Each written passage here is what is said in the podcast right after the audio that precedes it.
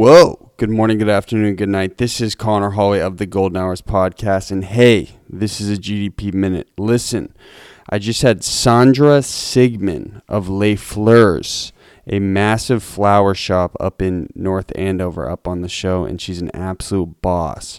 She's running a big seven figure flower company slash brick and mortar store up in North Andover. And she tossed in a lot of motivation in there for young entrepreneurs, man. She used to be a pro ice skater and then she lost her mother when she was 23 directly after starting up a shop. And she was just like, I guess I just kind of got to do this thing. She went to a bridal show and she ended up landing 38 clients that day.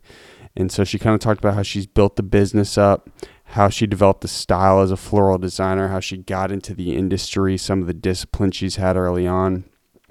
And she also kind of designated what makes her flowers different than the flowers I buy for shorties at Stop and Shop.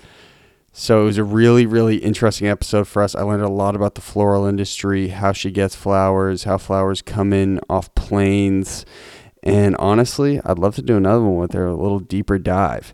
She talked about uh, why she doesn't like to do funerals and how deaths affected her and uh, growing a business, man. And she also gave some really good advice for young female entrepreneurs out there who haven't started their first idea yet and want to. And listen, I hope we're coming through value over here, man. We are slinging. My name is Conor Holway. Again, if you get any value from the podcast, just share it with a friend, and uh, we'll catch you at the next one. Whoa. Golden Deer Productions. Golden Deer. Oh, oh, wait, was that not it? Hey, enter. Just you you forgot to enter. Before I introduce the guest to my right, who's in the building today? Hey, Big Fresh checking in for another episode.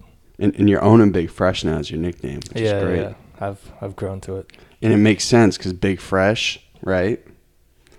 The emoji I use is, is actually a cabbage, but I'm going to start using a flower for him online. And then to my right, I'm very excited about this episode because it's like a totally new variety slash territory for us in terms of industry. We've been having like a lot of entrepreneurs and professionals up, mm-hmm. but the floral industry is fascinating. And so to my right, I have Sandra Sigman of if I'm I hope my accent is it Les Fleurs. Yeah, Les Fleurs. Thank you for coming. Welcome. Thanks Do you, for being here. Do you want to kind of just give a quick synopsis of who you are and what you do? yes, but first of all, thank you. This is really definitely out of my comfort zone. I've never done a podcast before, so Well, you've been doing some content though, I've, uh, right on YouTube. I've seen it. yeah, a little bit, a little bit. Your yeah, video, your videographer does a good job. Yeah, actually, I found her on something called Andover Moms. I was trying to, you know, all of us at work were trying to put video together, and that's a, that's a whole nother thing. And because I'm like over 50, I was like, this doesn't come naturally to me. So put it out there, and I had a high school girl send me a video that blew me away, and I was like, okay, can you come do this? And she did it. And she just does it in her free time. She's amazing. So do you have her? Shout just, out to Caitlin. shout out to Caitlin. do you have her just post up at the shop and like you're like, hey, I got an idea for a video right now, or are you guys just kind of trying to learn the wheels of YouTube and how it works? Yeah, well, we're noticing videos like becoming really huge, especially for an industry like mine where it's visual. So people want to see not the beautiful bouquet you make, but how you make it. So a lot of times we're doing a lot of behind the scenes, and also we get a lot of questions like, "What do you What do you guys do? Like, where do you get your flowers?" So we ca- we started coming up with ideas of like what kind of videos we could do. So one of them is like the day in the life of a floral designer. I saw the whole thing. Yeah, I loved it. Yeah, it was great. She followed me in at six o'clock in the morning and, you know, took video and, and just more importantly, put it all together. I was like, how are you going to do all this content? But she did a great job and it kind of highlights what we do. So that's definitely something. But, you know, Instagram, we're trying to do little stories there. my, and everything. my Yeah. m- I'm tr- my mom is a financial planner, and so she, whoa, money. Whoa. yeah. But she, uh, I'm trying to get her heavier on content too. But there's these compliance issues, you know, Oh, sure. people with money. So like, but it's it's interesting to see people in your demographics start to to kind of navigate social media and how to use it. I think you did it. You're doing it in like the most classy, best way possible. Oh, I feel like it's Yeah. very well calculated. Have you been planning it for a while? Well, this is, I always like to tell stories, just like my husband. So, Wait, before you tell a story, yes. Can you tell everyone who you are and what you do? Okay, so sorry. So my name is Sandra Sigman, and I started a company with my mom 28 years ago at age 23, same as you. So everybody out there in their 20s, you can you can do this. And um, so I own a floral home garden store in Andover, um, a little bit 30 uh, 30 minutes north of Boston. A lot of folks are like, "Where's Andover?" Believe it or not, we we're up there, up north. And, um, you know, I have a retail brick and mortar store. I have about 14 employees now. And we just crank out anything to do with flowers and home decor and plants and And it's not any floral store. It's a very high end, really nice, nice floral store. I was with my Okay. aunt last night who actually lives in Andover. And she was like, every time you like walk in there, you feel like very relaxed and very alleviated. I feel wonderful. I feel like you have a really great attention to detail. How important is that in your industry? Like crazy. crazy, crazy. I mean, a couple things. One, um, to dial back about the experience, that is so important to me. If I can give any advice to anybody starting up, you know, getting a paycheck or, you know, a person walks in and you're looking at dollar signs like, oh, that person, if she buys this, I'm going to get, you know, money down on my car. I, I don't look at things ever that way because to me, I want to serve, I want to give back, I want to educate. So when folks come into my shop and they're just standing there and they tell me they've had a bad day or that, you know, X, Y, and Z's happened, and I can make their day a little bit nicer or brighter. And I mean, look at flowers. I mean, you can't be in a bad mood or you can't, you know, walk in the nature in the Unless garden. they're dead. Unless they're dead. Yeah. But, you know, sometimes But then you people come in- recycle them, like a little compost pile, yeah, right? Yeah, exactly. Or people come in and they're like, you know, my dad's favorite flower was, you know, daisies that I used to give to my mom, and could you add those? And it brings a lot of joy to that family, you know. So we are really getting Dead into daisies or normal daisies? normal Okay. daisies. Yeah, yeah, whatever. I mean, it does bring, you know, life to them. So Mm-hmm. we do try to give back and everything. Yeah. So So y- what is so you start the company when you're 23. Can you just elaborate right now what your day to day is like as a floral designer? Like what is it you actually do? Cuz I know you do a lot of designing, master florist, but you're also operating a business full time too. Yeah. I mean, well, the story goes back a little bit further, so I, I think ahead, I maybe give the whole background. Well, it's important because it, this truly wasn't what I wanted to do in, with my career, with my life. Mm-hmm. It chose me. And how it chose me is I always say I come from a family of creatives. So I had a grandfather who immigrated from Italy, barely spoke English, and he was a pastry chef. So creative. And his creativity came through in these gorgeous wedding cakes he used to make. And he used to make icing flowers that were like so intricate. I used to watch him and i'd be like no no. Like what are you doing? And he'd show me and they were just these amazing gorgeous cakes. So that was the first kind of glimpse of like something that was like my left brain versus my right brain i was like this is kind of cool and then the other side of my family was my Swedish grandmother, my mother's side, who grew the most amazing, you know, peonies and dahlias and everything in her garden. And I was like, oh my God, that's absolutely gorgeous. Too. Where was she from? Well, my grandmother was from Sweden, but immigrated to the Worcester area. Okay. So I grew up in Worcester. So my mother wasn't a big surprise that she became um, kind of like a floral designer. She would put flowers together. And my father came home one day and he worked for Nabisco Corporation. And he said, Nabisco like Cheez-Its yeah, and like yeah. Chips Ahoy. At Chips Ahoy, Oreos. Nice. It's a fire But when, company. I hear something funny, Provide a um, lot of joy in my life. my friends would come over and they'd be like, "Oh my god, look at there's like cookies and So many Yeah, it's snacks, and I'd be like, Ugh, like I was so sick of them. Like here, eat them. Like take them. Well, I'm take 'em sure, home with I'm you. sure your kids are like that with flowers, right? They're like, oh, I don't want to see another flower. Believe it, this is funny. I don't take as many flowers home as one would think. By the end of the day, I'm day, sure I'm your like, house "Ugh." is still loaded with flowers, though. Uh, lots of gardens. I Yeah. like, love my garden. Yeah. So my dad came home from work one day and, he said to my mother, my mother's name was Madonna. So Whoa. yeah.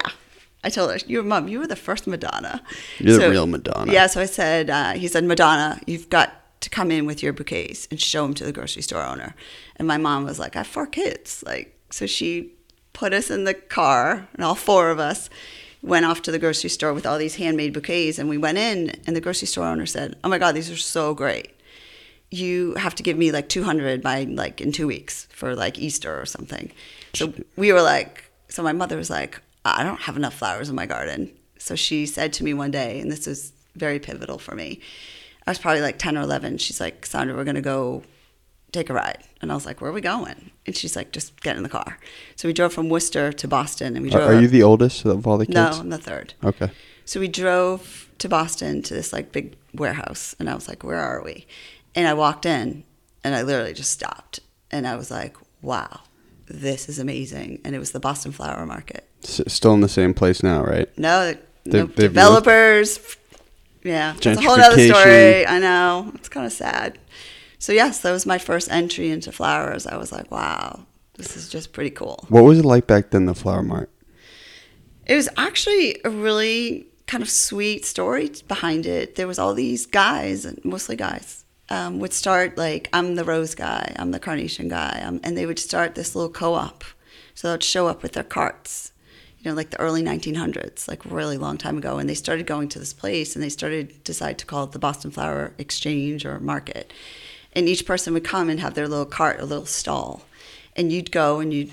It's like a little farmer's market, and you'd get your flowers, and But just- specifically just flowers, correct? yeah, just flowers because the produce is in Chelsea, um, where you get your, you know, the restaurants get their veggies and fruits and etc. So back to the flower market, these families just stayed generation generation, and then all of a sudden, all the development started coming in for the Seaport District because it was down on Albany Street, and unfortunately, um, it had to be a majority rule, and a lot of families, you know, sons and daughters went on to do other things. So it had to be a majority, and they just got tempted with way too much money, and a lot of families wanted out. They just didn't want to carry on the tradition and sold it. So they have tried to rebuild it, and it's now in Chelsea, kind of near the fruit and produce section.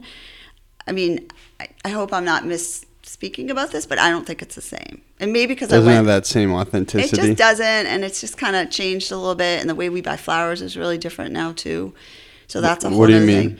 Well, the days you you went into the the market and you picked up your your goods for the day, and that's what you needed. And if you needed a you know red roses, you got those. But this day and age, the types of farms and things that are growing all over the world. I mean, you can get orchids from you know the Philippines. You can get them from Hawaii. You can get roses from now Northern Africa. You can get them from Ecuador, and then you have the whole Holland thing where they're like the hub. They're like the New York Stock Exchange. Well, they're the they're the flower exchange. And you go into a website now, and you have a broker. I have a broker in New York. I have a flower broker. I was like, this is so cool. Whoa.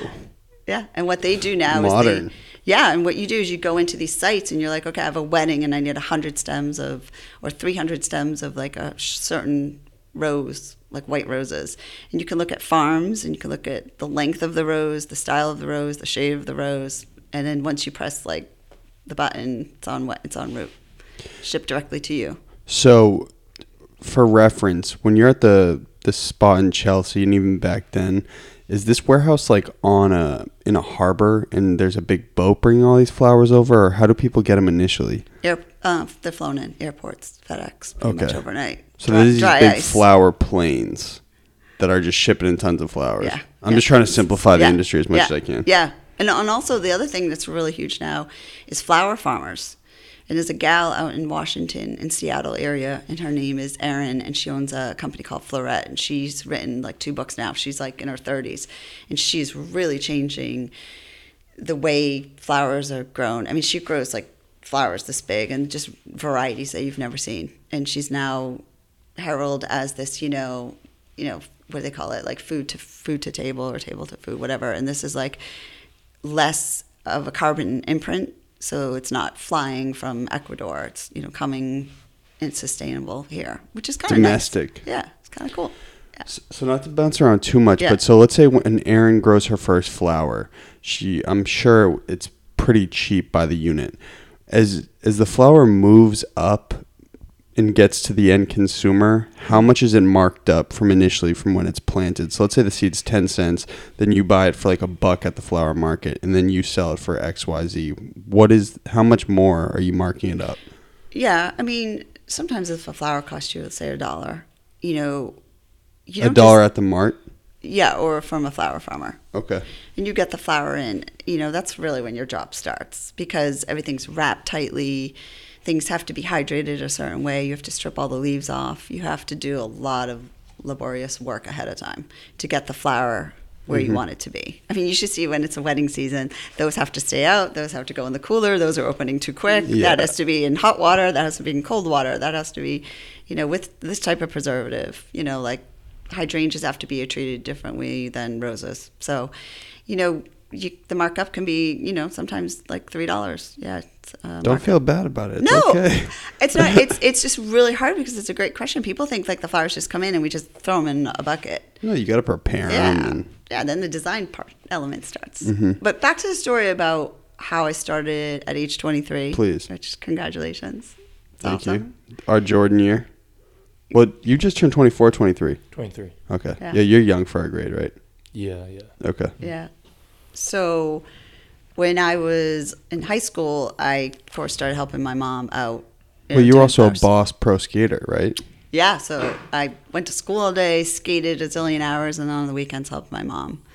And um, she never had a flower shop. She, my dad converted like our garage into like a little studio space for her, and she started literally servicing all the grocery stores in the Worcester area. And then grocery stores got It smart. grew that quick. Yeah, Wow. grew really quick, and she was very entrepreneurial, which I I look back now and like That's where you got that edge. I think so, yeah. And I think, but also when you're in high school and you know your friends are asking you to go to the football game and you have to like do 20 arrangements, you're not too thrilled with the flower industry. You're but looking back, you totally value the experience, right? oh yeah, and it taught me work ethic, taught me to suck it up when I didn't feel good or didn't want to do something. The discipline. Yeah, it was great. It was great, great, and also.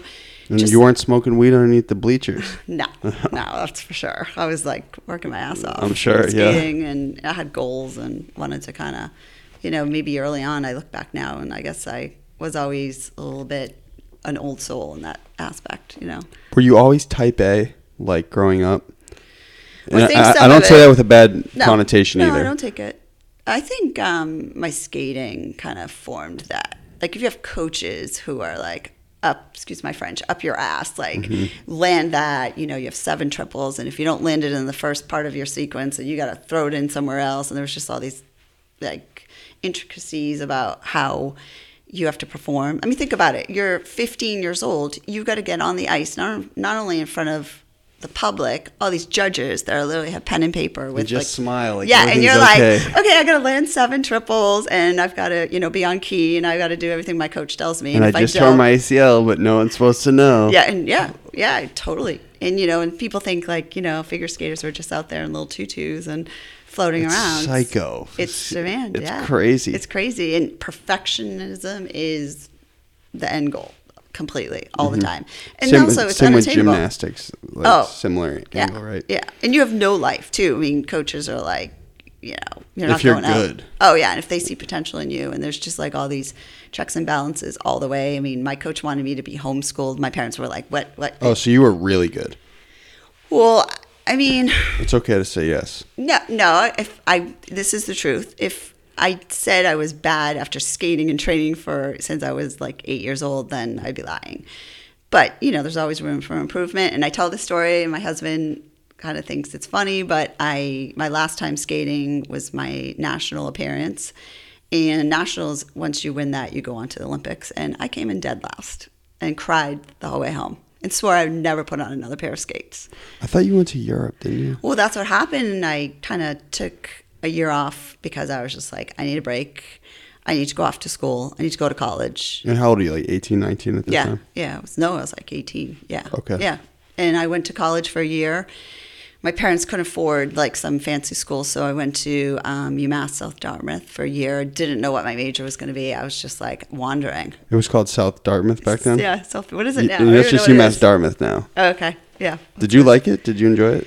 You know what? I think there's so many yes and no. I mean, yeah, I met some amazing friends. I met my best friend there. Her name's Kim. Hi, Kim. Shout out to Kim. Yeah, who works at Putnam Investments. Um, that's, Money. a, that's another story. That's a great story too. Don't let me circle back there. But anyways, went off to school for a year and just kind of was miserable.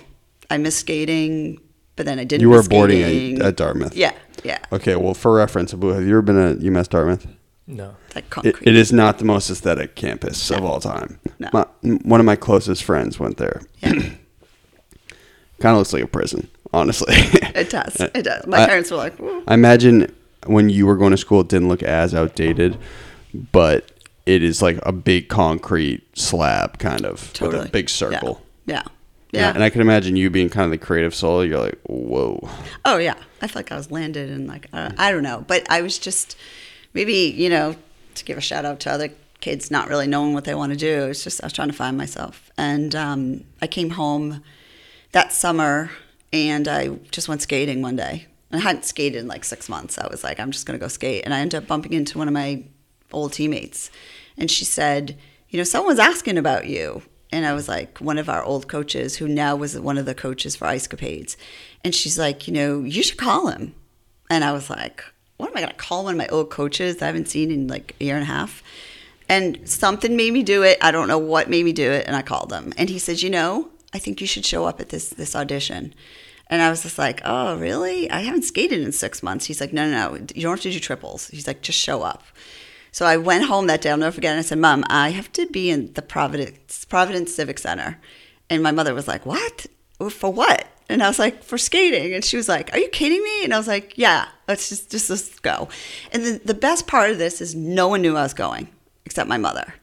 And I thought, what's the worst thing that could happen? What is the Civic Center? Is that the Dunkin' Donuts Center now? Right oh, downtown? See, I'm aging myself. Yeah, yeah. well, I went yeah. to Providence College. Oh, so yeah. okay. PC, great school. Whoa. Yeah. So showed up, and I show up, and there's like literally like 75 people there, women, you know, skaters, and I was like, oh shit.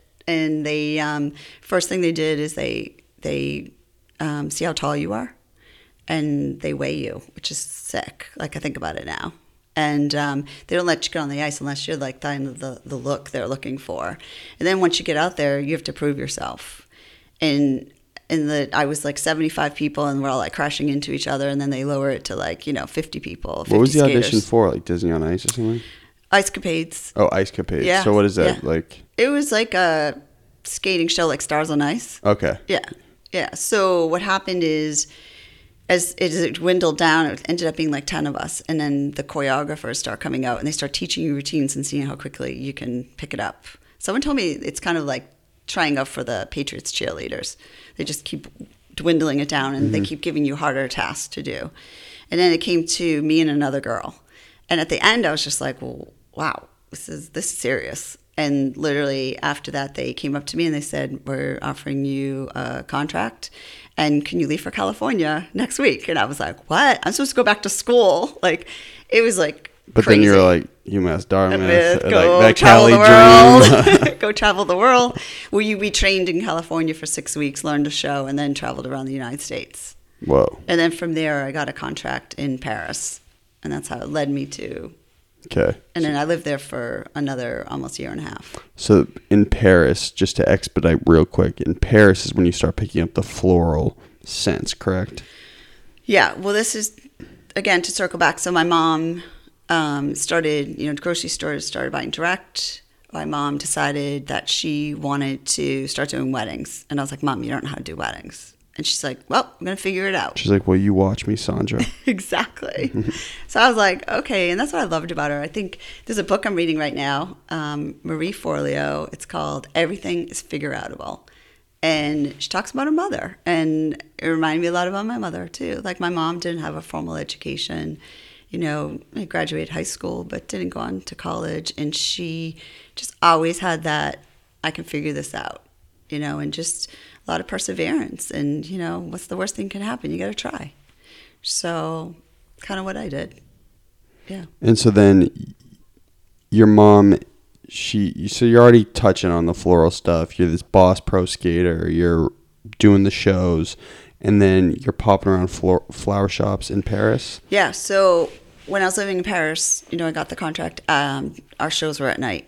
So, and this was the era of like Katarina Witt. I don't know if you guys remember the Katarina Witt. No, anybody? Okay. Well, she's a famous German skater. And I, s- I'm I'm familiar with the Michelle Kwan era. oh, Is that a little later? she- she's yeah, she's a little younger. Okay. A lot Do younger. you know any famous pro skaters? Um, Nancy Kerrigan? Come on, everybody. I was gonna Stone say. I, I I didn't know if you were gonna do if when She's you like- were in that tryout at, at the Dunkin' Donuts Center. Yeah. If you Nancy Kerrigan, your competition, and just like hit her with a bat in the knee. Scott can come out. No, no, no. Oh, yeah, she's, younger too. She's younger too. What a crazy story. Yeah. Uh, Right. Totally. I mean, we talk about that. And, and actually, the orthopedic surgeon that treated her was one of my coaches. Whoa. Yeah. So you could have gotten caught in the Malin crossfire. Bradley. I don't know where you are, Brad, but like, great dude, orthopedic surgeon, Harvard, like, Tylenol sponsored. probably. Oh, for reference, we didn't we didn't note this, but Yes. If you go back to maybe episode 51, 52, 53, um, Sandra's husband is Dr. Scott Sigman, who is the the incredible strapping young orthopedic surgeon who both fixed my shoulder and is Tylenol sponsored and delivered a great episode on opioid sparing procedures. Yeah. Yeah. He's pretty inspiring. He's a, he's a healer. Well, Knees was and shoulders, left and right. uh, do you and Scott have a kid? No. I was No, gonna no, say no. if you did, it'd be the next Jeff Bezos. This thing would be Okay, wait, wait, wait. Okay, excuse me. I, I have to give I have to give this street cred to my husband who bought us a furry a furry dog who's considered our child. Yes. Okay, well, does that thing have insane brain power? Because if you and Scott were to have a kid, it'd be game over. No, Uh, no, no, no. You know what? When we first met ten years ago, um, I guess I could have had a child, but I was like, uh, we only have boys. We have five boys. Whoa. And I was like, you know what? Do I really want six boys? No. I just I love my boys, but I think five is you enough. guys did a big disservice to the world. Yeah, You could have. Well, you could have come up with some kid that was just curing diseases and which would have been great. starting businesses, entrepreneurial. Yeah, we have great five beautiful boys and a cute little furry one, so that's good. That's have your businesses ever crossed over? You you're in Oh my god, completely, completely. And it's funny because good story. A customer came in yesterday and was starting to talk to me about like he's like, You're married to an orthopedic surgeon. I was like, he's like, My back, my this. Come to find out he's a huge Peloton person, and so is Scott. Start talking about that, and I was telling him about Scott's ortho laser because he doesn't want to go in and have like you know his Non-invasive. Yeah. So I was telling him about ortho, and all of a sudden, one of the girls who works for me, my GM, um, Kate, said, "Oh, here, I have one of the brochures," and like handed it over. You know what I'm? So it's like kind of, it's kind of cool. Like we have like similar customers. You guys got a little empire going up there north of Boston. No, I honestly, I think we're both just trying to serve. It's the the best way. The only Pro- way provide some value. Yeah, yeah. All right, so back to Paris. Yeah. So I'm living in Paris. Our shows are at night.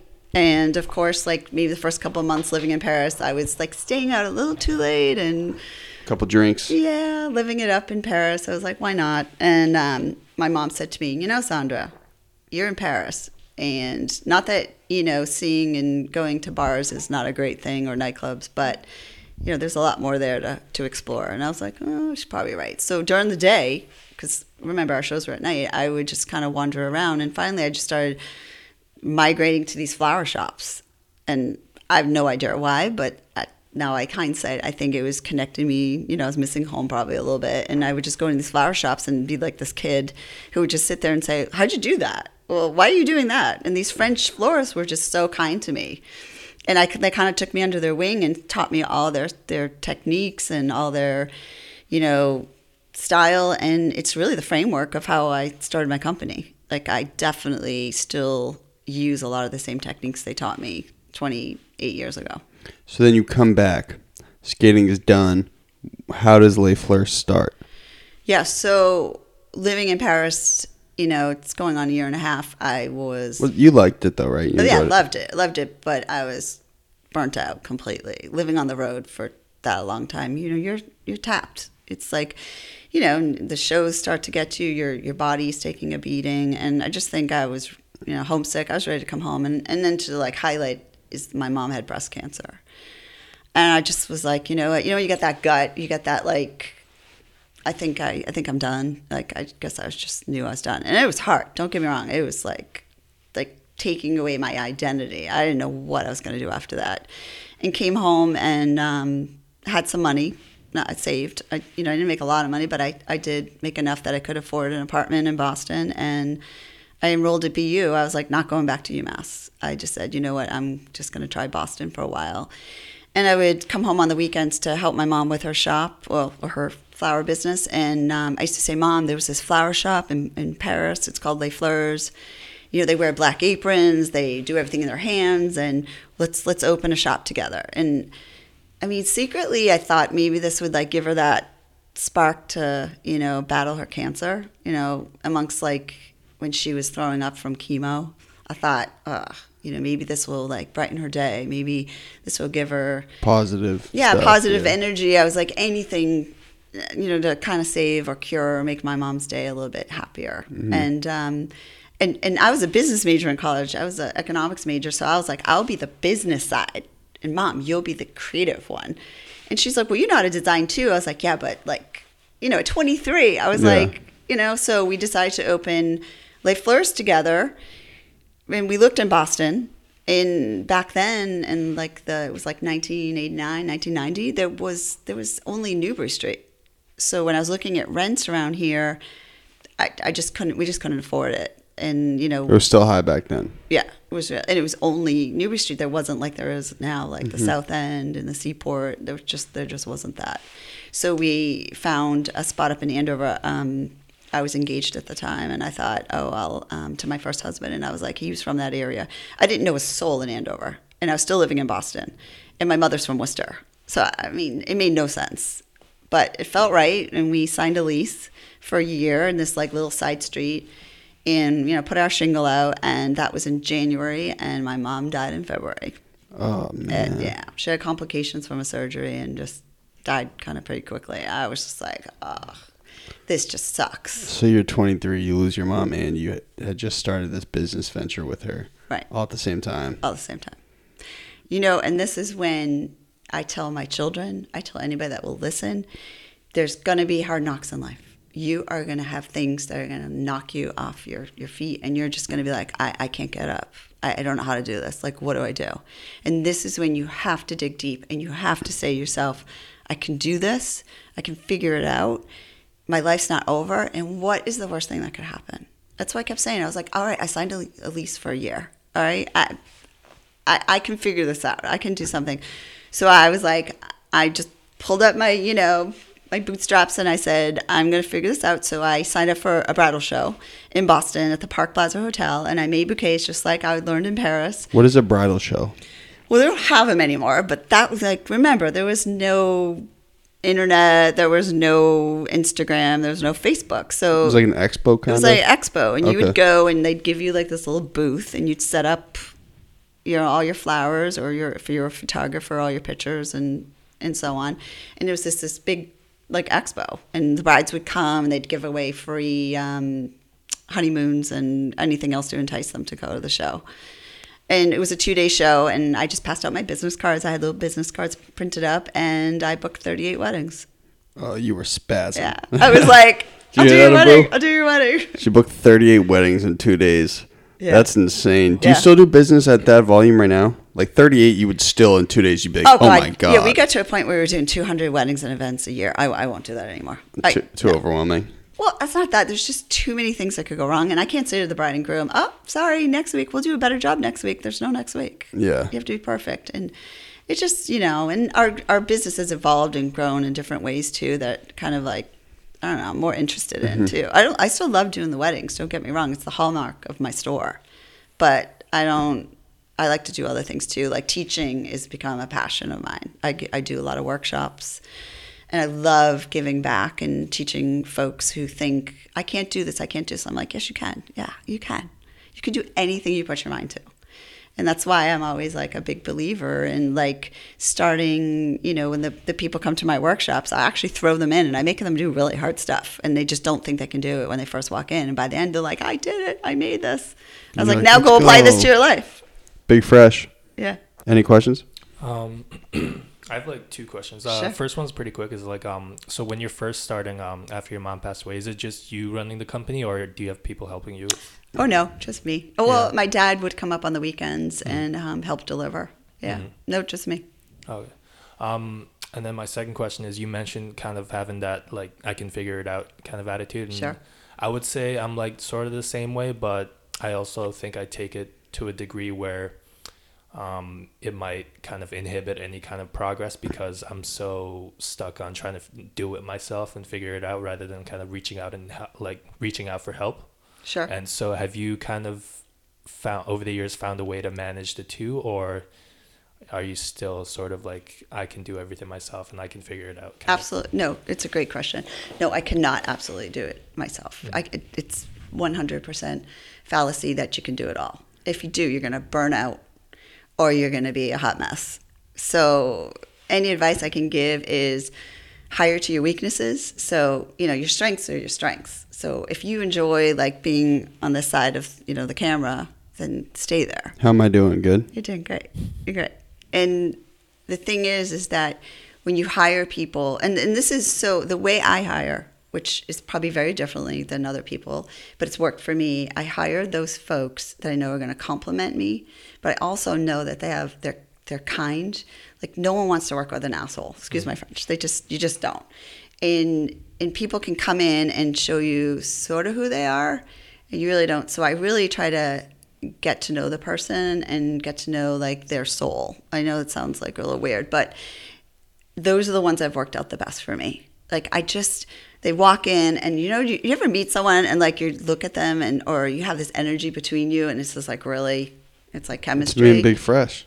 exactly. Tag and then there's other people. over here. We're killing it. Yeah, and then you meet other people and you're like, I don't know, we just didn't that's kind of like how I hire. And Wait, like that I- kind of a dick. I don't really like well, him very much. Well, this was one time I was never I'll never forget the story. I was in Bertucci's and a waitress oh, and a waitress waited something bad happened. No, and a waitress waited on myself with my two children, and they were spilling milk and they were having temper tantrums. And I was, Bertucci's North Andover. yeah, yeah. And this waitress was a freaking rock star. She had a smile on her face. She was cleaning up. She was doing this. She was, you know, bringing extra meals. I was like, "Here's my card. If you ever change your mind and not want to do this for a living, or you know, want to come work for me."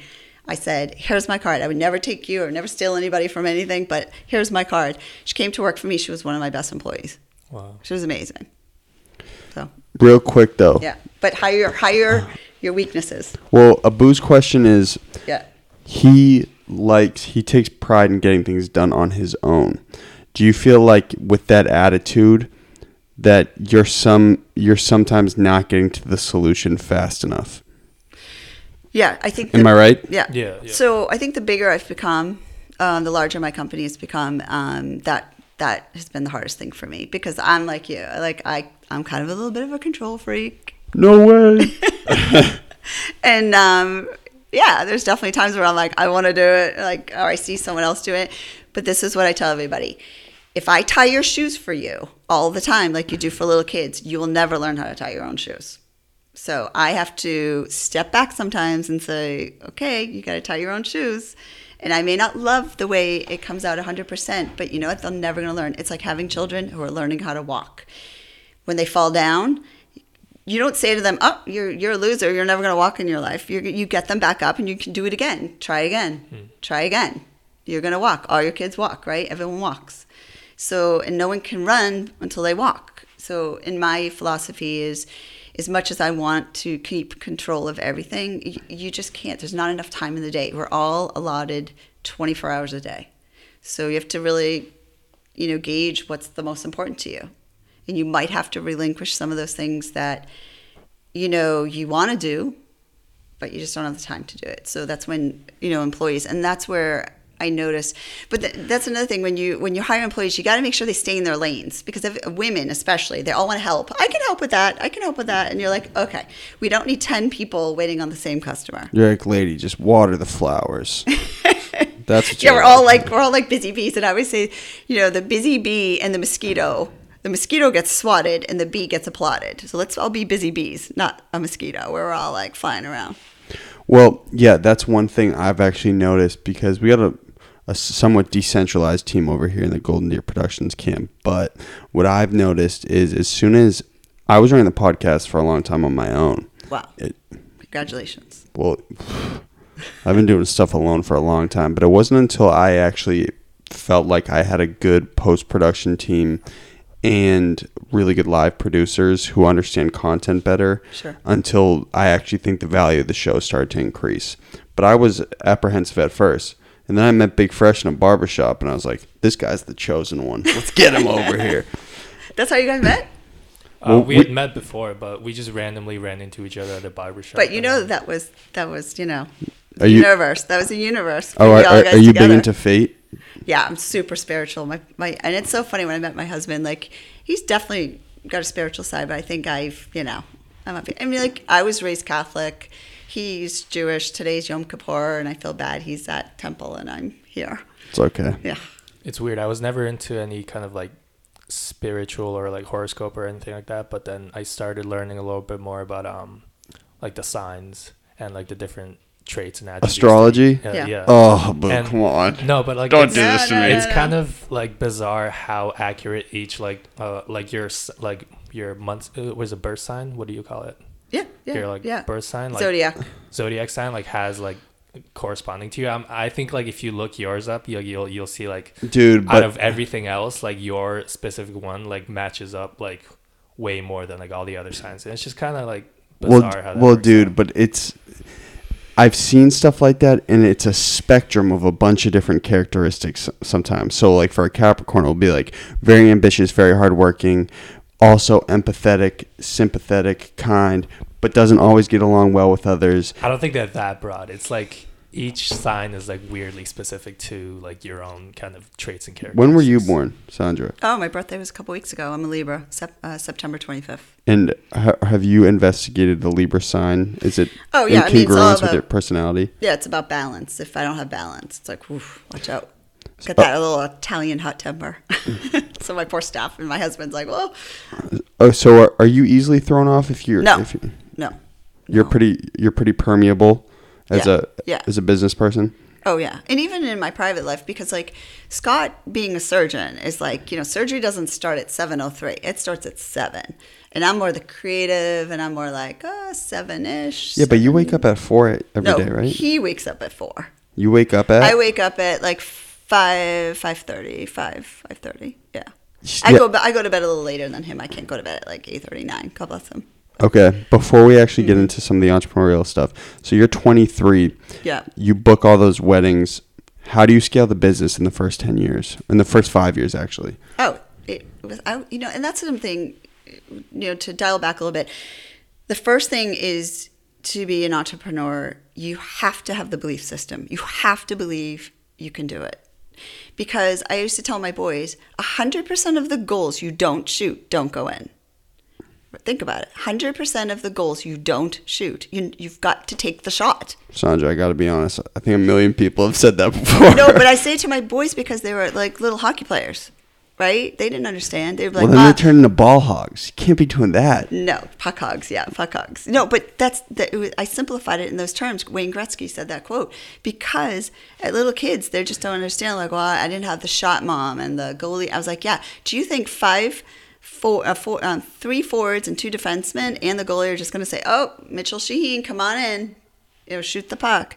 You know, come on in. I'm gonna I'm gonna let you score the goal. And it's the same thing with work, with businesses, whatever you do in your career. The belief system that you can do it that you will find the way or that innately in you if you don't believe in yourself and you have doubts which we all do which we all do but i think to answer your question in my 20s if i had that belief system i was always doubting myself i was always like oh, should i do this should i do that oh that's not gonna and i also cared way too much of what everyone else thought and i think if i could tell my younger self something i would have scaled much much um, faster and much easier. I just put myself through a lot of heartache. So, how long did it take you to scale from like doing a wet, a, what were you doing, like 50 weddings a year to to really reaching like a bigger critical mass? Yeah, I think um, when I started my second business at age 37 is when I, I really had like money in the bank and had a lot of, um, you know, respect in the community. And So it's 14 years. yeah, it took a while. It took a while. I mean, I was really well known in the wedding industry. What do you mean your second business? Yeah, I just came up with this great idea to start another business, and I did um, another company where it was more bringing in French antiques and uh, a lot of design based, and I did a lot of interior design. So I was working full time at the flower shop, and then opened another shop in Andover with a partner, and we kind of did both for ten years, and then I was just like, I just can't do two stores anymore. It What killing made me. sense though? There's some crossover between the industry and the, Yeah. the market, right? Yeah, Yeah. For and I sure. also missed France, and I thought it was my way to get back into France. And so I just decided to kind of do that. And now I do a lot of it at the at the shop, at the flower shop. I go to France. I bring containers over of um, French goods, antiques, production goods, soaps, you know, perfumes, all the the stuff from uh, France that all us girls like. So, let's say someone is interested in the f- the floral industry. What would you say is a good place to start? For instance, my my mom loves flowers, Oh, but she's been heavy in business her whole life, and so when she retires, she wants to do something in the industry. And obviously, this isn't really for our, t- our target market, but shout out to my mom. But Hey, Mom. yeah, like what would a good, what would some good steps for her to be to start getting involved in understanding flowers better? Oh, for sure, interning. Like, go ask whoever you Go work for Sandra. Yeah, like go. I'll sweep your floors. I will like you know, just absorbing because there's just nuances. I'm sure there's nuances here. Like I wouldn't understand you know setting this all up, but if I guess I hung out here for a week, I'd probably pick up some stuff. So it's the same way. I mean, you just have to work under some sort of master. I mean, you're going to learn much uh, going to school, or I guess you know you could go online and watch a YouTube thing, but I would say intern, one hundred percent. So, how did you develop? How does someone develop a style in floral, floral design? I mean, from what I could tell, your style is like very simplistic. Yeah. Is Yeah, that right? Yes. And mm-hmm. and you ha- like your color p- palettes are sometimes a little more monotone. Is that right? Yes. Wow. You've done your homework. Yes. Did yes. a little research, man. Yeah. Yeah. Well, it's like your handwriting. Everyone's going to have their own little hand, you know, how they write their name. And also, everyone has their own imprint. The thing is, is with my style, there's a few things like my basics that I, I always teach in my workshops. One is your scale, your balance, your color theory. And there's some people that have beautiful like scale and their arrangements, you know, look pretty accurate, but their color's all wrong. What is scale? Like how much it pops out, of the pot? Or Yeah, like- so if you have a container that's like this big and in your flower arrangement's this big, it's out of scale. You know, it's like walking into a room and you buy it. You know, the, the folks that have like this teeny apartment and they buy a sofa the lar- the size of like you know the whole apartment. You're like, whoa, something's off. They're like, do you think this sofa looks okay? Or they buy a sectional. That's so it's the same thing. It's just something that's just doesn't fit and doesn't look. There's nowhere the eye can rest. So anyway, same with flowers and same with color. So a lot of times you see like that all kind of clashing. So I definitely defer to more simplistic designs. That's that's and, my and style. that's pulled from the Parisian influence. totally yeah. And I still go over all the time, and I'm still I'm always learning, always. And so, how have you twisted that to kind of make you, the Sandra sauce? Like, is there anything a little bit different than what we would see in like a flower shop in Paris?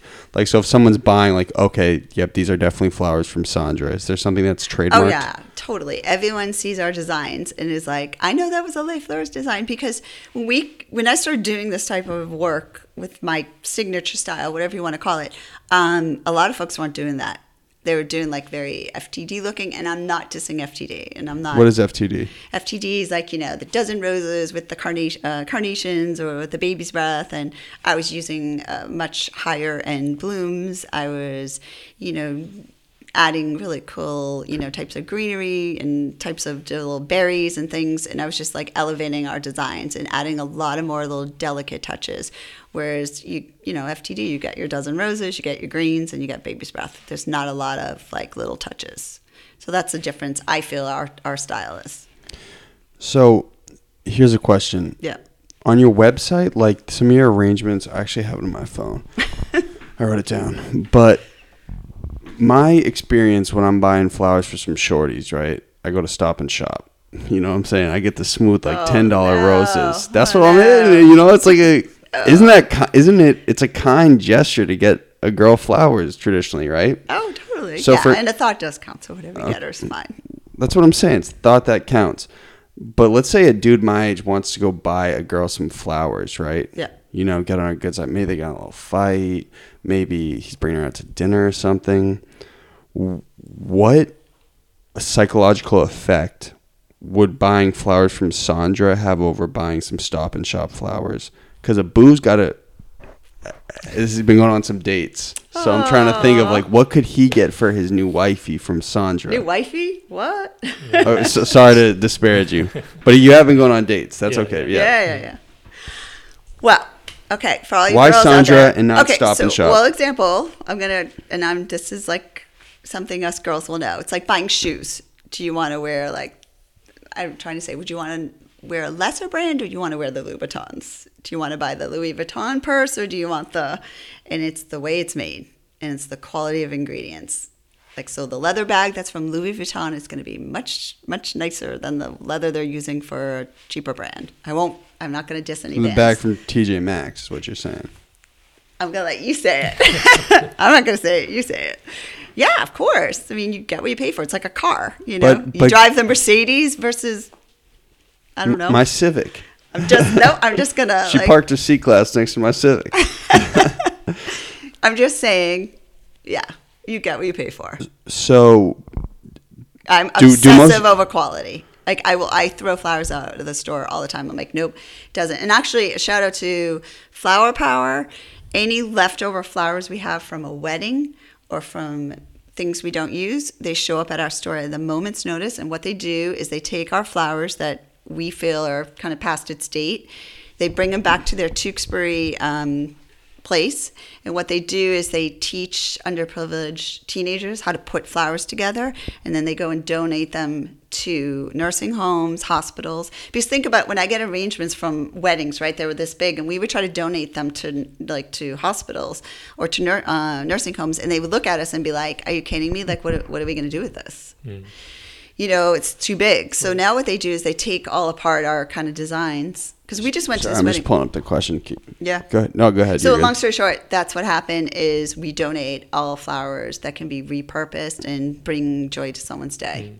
So What it's would you amazing. say is like the most complicated arrangement request you've ever had? That's a great question. Oh that's, God! that's- I had that's one some- guy. A bunch of other people had okay, that question. I, okay. I swear I was not going to tell this story, but I think it's important. one guy called me, and his girlfriend just broke up with him. He was Oh. pissed, and he wanted to know if I could give him dead roses, like black roses. It's my type of guy. And I was like, "What? you want me to?" He goes, "Yeah." And I want them dead, and I want them droopy, and I want them. And I was like, and he's like, he wanted to pay for them, and I was like, ah. He's like, go on 93, find some roadkill, and put it in the pot. Yeah, yeah. And, and, and I and thought, deliver to my ex's door. Right. And I thought he was joking. I was like, no, no. Like, first of all, on like so many levels, I was like, wrong, wrong, wrong. But yeah, no, he wanted black dead roses. Did you say no, or did you Yes. it? No, I said no. I was like, first, I'm not going to be part of like that Yeah, dude, I'm negative calling energy. the cops, man. no, no, no. I was like, I'm not being part of that negative energy. But say, sometimes you get requests for kind of kooky stuff. well, do you ever get requests for funerals? Will you do funerals? Yeah, no, we do. It's not something I, you know, I just for so many reasons. Like, I, It's a weird, like, capitalizing off of death, kind of. Is that weird for you? You know what? And not to get too personal i've had so much death in my, my life. Like my mom died very young. My mom got breast cancer at 40 died at 50 um, my sister two years later um, died of an overdose. And that's one of the reasons that scott is so passionate. I don't i know he didn't talk about it at the podcast. He knows how deeply it affected me. I had a sister who was national honor society who had a bright future and you know Was it heroin? yeah, she switched from uh, pills to heroin. Oh, I'm sorry. Yeah, so yeah, so young. Died two years after my mom, and um, you know, my just was tough. And then my dad was killed in a car accident ten years ago with a kid that was texting. So funerals are oh, that's hard for me. It just you know brings back that kind of heaviness to me. So yeah, I, I do funerals, but I'm pretty much crying through the, all of them. I'm still to this day. Yeah, it's hard. Is it weird though because like you understand like how, well that and like how death affects people so it's like you you're kind of providing value to people who are go- totally going through it or is it does that make sense? Yeah, I mean, I think another thing, I used to come home to Scott and um, I, you know, knew this great customer and she came in and she had tears in her eyes. I'm going to cry telling the story. She, um, she lost her son at 21 because he had his wisdom teeth out and he got hooked on Oxy and, and went to drugs and had an overdose. And I can't tell you my stories. I've come home like that and I just, you know, and it breaks my heart because you know, in families, I know my family has it. You know, my grandmother was an alcoholic, and um, I think that just trailed down. So I don't drink. Uh, I don't do drugs. Nor do I. Yeah, I have my coffee. Yeah. it's about as strong as I go, and um, it's my choice as well as your choice. And um, but just you know, be smart. I tell my kids, be good decisions. You know, I'm not going to micromanage you. You know, my husband's always like moderation. Um, but yeah, it's it's a killer. Like be uh, more self awareness. And I think as younger, I, I would have taken much better care of my mental health. Well, do you ever think um, a lot of successful people, and it's what I'm gathering from you too, is Sure. you probably are pretty obsessive. At what point did you realize you had to channel some of your obsessive nature to productive stuff because you could probably swing on the other end pretty easily? Because I feel that way about myself a lot. I'm like, I have to be hyper productive because I know I could get hooked on some bad shit if I let myself meander. Yeah, I think um, having gratitude, getting up every morning, thanking God for all that you have, and really keeps me really grounded because I could, I, you could lose it all. Does that make sense though? Yeah, You- of you- yeah, yeah. No, I mean, I definitely have that personality personality trait, but I think, you know, when I was younger, it was a little bit more heightened. But now I'm a little bit like older and a little bit more chill and a little bit more like I don't really give a shit anymore about certain things that used to be really, really important to me. But yeah, you got to channel it, and I'm also, which maybe you are too. I'm like my schedule is like my life.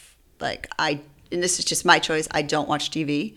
I don't do anything that's like a time suck. You uh, listen to some podcasts though, right? I'm a huge podcast lover. I mean, I I'm not like working on myself, working on my business, or doing something I really really love. Then to me, I feel like I wasted the day, and that's Yeah. something I work on every day because like sometimes you just need to chill. But that's hard for me. I'm sure it's hard for you.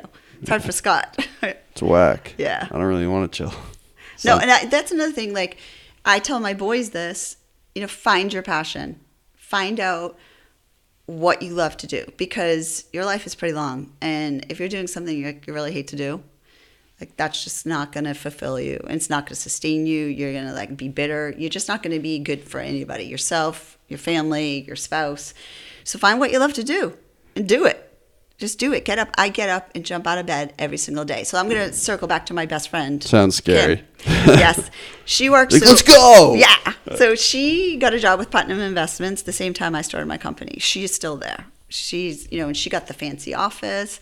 I was like a little envious. I was like, wow, you know, and honestly, I, and I think I can speak first. I think she just goes in for a paycheck now. I don't think, I think she still likes it, but I just think like, It's not rewarding for her. yeah, yeah. So I think you know, I tell my boys, I was like, you know, and I know some parents are like, like I know when I went to college, I wanted to study art and design, and my parents were like, oh no, no, no, no, it's got to be business.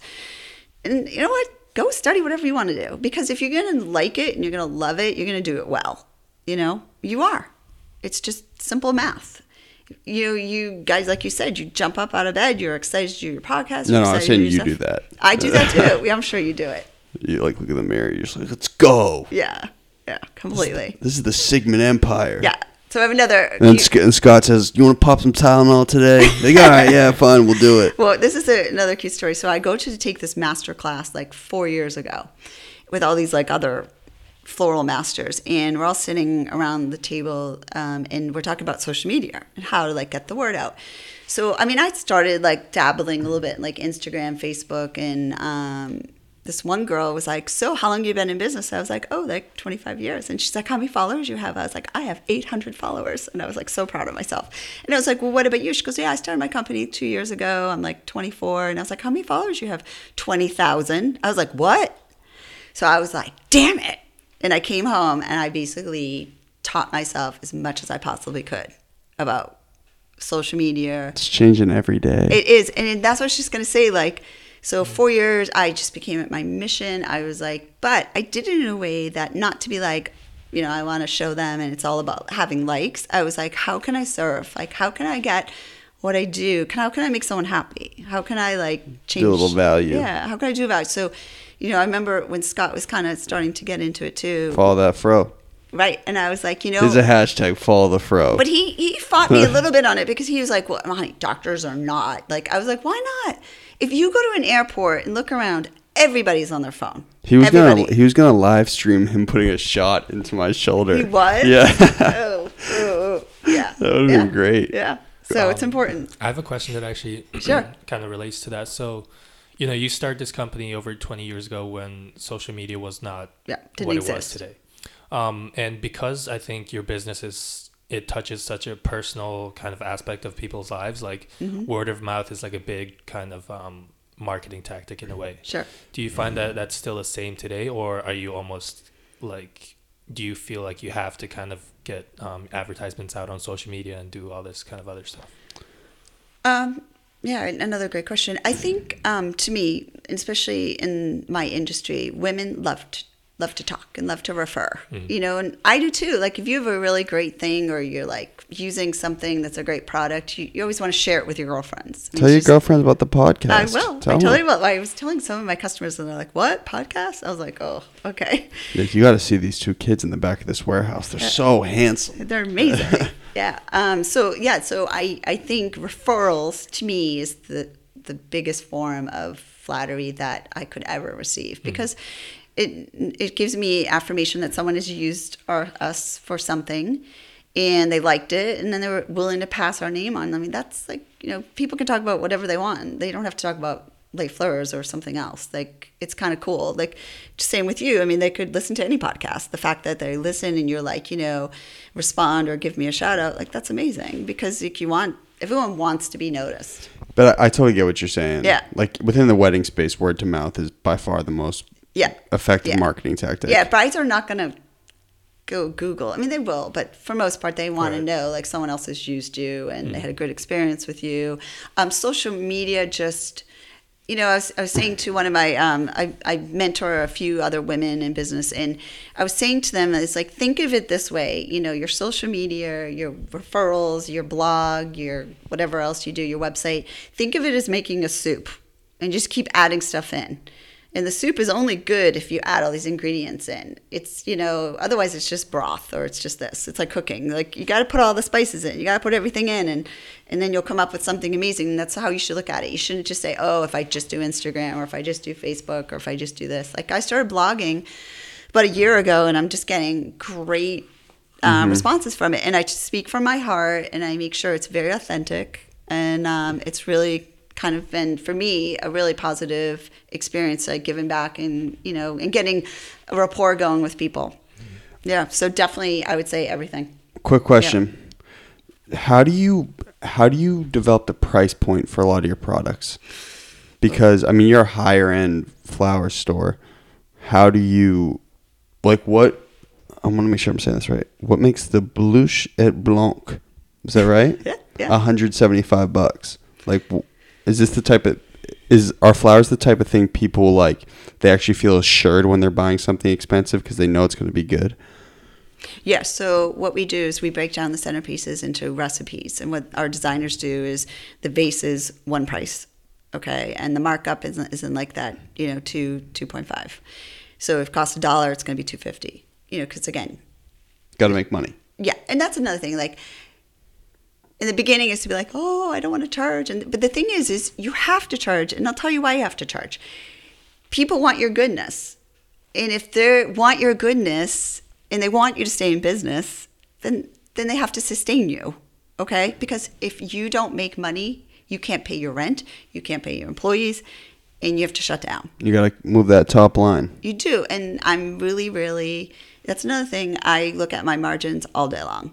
And I'm looking at my P&L, um, profit and loss statement every single week. I sit down with my business advisor. I sit down with my slash office manager, bookkeeper, and I analyze everything. I also look at analytics on my website, who's coming in, what they're doing, why they're doing. it.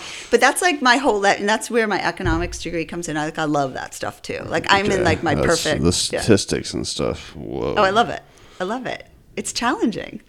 Like how do you know like opt-ins like I was noticing like we weren't just getting a lot of signups on our email I mean, on our email through our website and I was like, "Well, you know what? Probably I wouldn't want to sign up and just get nothing in return." And I was like, "How about the number one question I get at the shop outside of flowers? My cousin's going to Paris. Where should she go to dinner? My my cousin's going. Where should she stay?"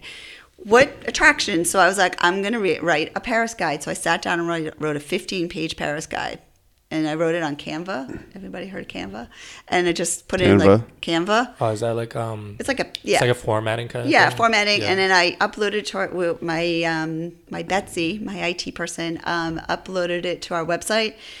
And we offered this like you know you sign up for our email and you'll get promotions from me, but you also get some information. And that's what I did. So it was great. Uh, okay, quick segue back to Yeah. why why the Range- pot's okay. 175. Yeah. So, anyways, the the vase is one, and then you also it takes time for a designer. She doesn't whip it up in two minutes. It could take her up to an hour. So labor has to come into it, and then the stems. You know, and again, I'm flying stems in from Holland. They're not going to cost a dollar. Some stems are like five, ten dollars. So I come up with the original design. And then do you, is there like are you able down. to charge more cuz your brand though too? I mean, I don't know. I'm, I'm, because like, think about it. There's a lot of great floral designers out there too. I mean, I'm just like, I just do me and I do what I do. And I look at the price of the vase, I look at the price of the flowers and how long it takes us. And that's our recipe. And that's what I don't try to rate people, but I also don't want to mm-hmm. undercut and do it for free either. And that's something when you're a floral designer, you know, I'm at this wedding this weekend and I'm like, oh, just one more. And, you know, and those one mores and you add up someone, I listened to a podcast where someone added an extra rose. And if you add an extra rose to every arrangement for a whole year, you're talking thousands and thousands of dollars. So you got to be have a lot of awareness about that. Got it. Yeah. Quick quick question for some value for some hashtag content. Not to make this a gender thing. Sure. But a lot of I know a lot of great young entrepreneurial minds who are girls. And in my experience, a lot of them hesitate to start their first business because of judgment. Can you give a little advice to them? And yeah, Oh my God, like hallelujah. I'm so glad you mm. asked me this question because that is really where my heart is right now. Is helping other and seriously, email me girls, DM me, whatever you want. I am the biggest advocate for helping other women. And and not to say that, you know, guys, you, I mean, we're all in it together, but for some I just have this affinity for women and It's harder for girls. Yeah, it's harder. Like we judge ourselves, we judge each other. Oh, look what she's doing. You know what? We all should win. We all should make it. And I think with women who are starting out, they're so afraid. Like guys are a little bit better with this. They're like, screw it. I'm just gonna put it out. I'm just gonna like make that video. I'm just gonna show myself. And girls are like, does my hair look okay?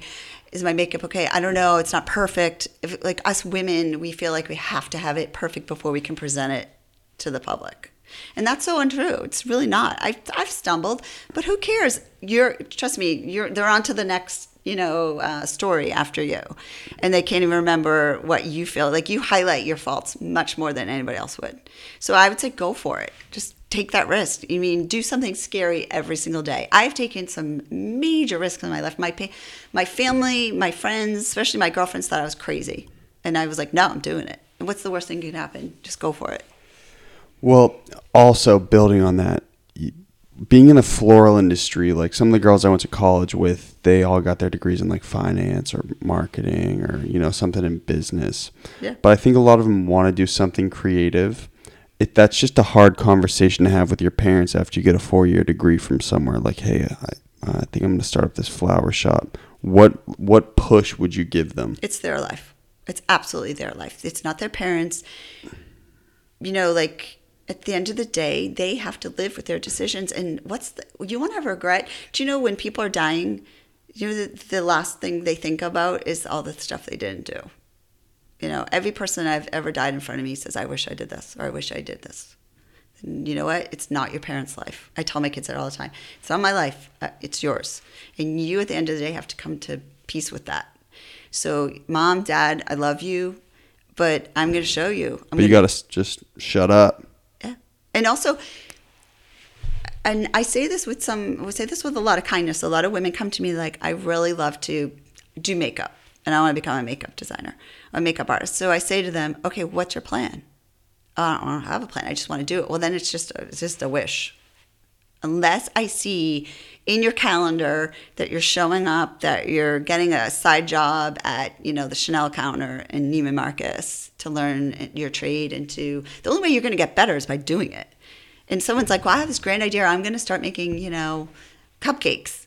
Well, then on the weekends, show up to parties, show up to your friends' birthday parties, and make your cupcakes and show up and bring them and taste them and offer them for free. And get pumped. Yeah, like you got to do it. Like, because that's the thing, they talk a lot about it, Yeah. but there's nothing in their like Gotta execute, dude. yeah, there's nothing in their calendar that's like kind of. So I would say that and tell your parents I love you, but got to do it yourself. Big Fresh. Any final questions? Uh, I think I'm all out of questions. You did, hey, Yay. killer questions from you again today. You're like six for six, man. Thank you. Okay, listen. Awesome, awesome, One, awesome. thank you. I learned a ton. Welcome. Did you have fun? I loved it. It was Okay, awesome. cool. Thank you. Very very happy. Thank you. Listen, this is how we start and end the episode. Sure. You say hi. I'm blank, your name, and Mm-hmm. this is my golden hour. Directly after, no break, hi, your name, and that was my golden hour. So it's this is This is and that was. okay. Which camera you want us on, man? Okay, I'm gonna be. I'll I'll be right here. Let me scooch on over. Whenever you're ready. Hi, this is Sandra Sigman, and this is my golden hour. Hi, this is Sandra Sigman, and this was my golden hour. Blew it. Blew it, Sandra. Uh, that was that was That was. shit. It's Okay. it, it. It's okay this because this ev- was and that was this and that. We've had about. this eight- is We've had a probably a 2.6 percent success rate on this, okay. This this is and that, was, okay. tortures people. Hi, this is Sandra Sigman, and this is my golden hour. Hi, this is Sandra Sigman. That was my golden hour. Bang, smack. Big fresh. Tell us when. Uh, We're good.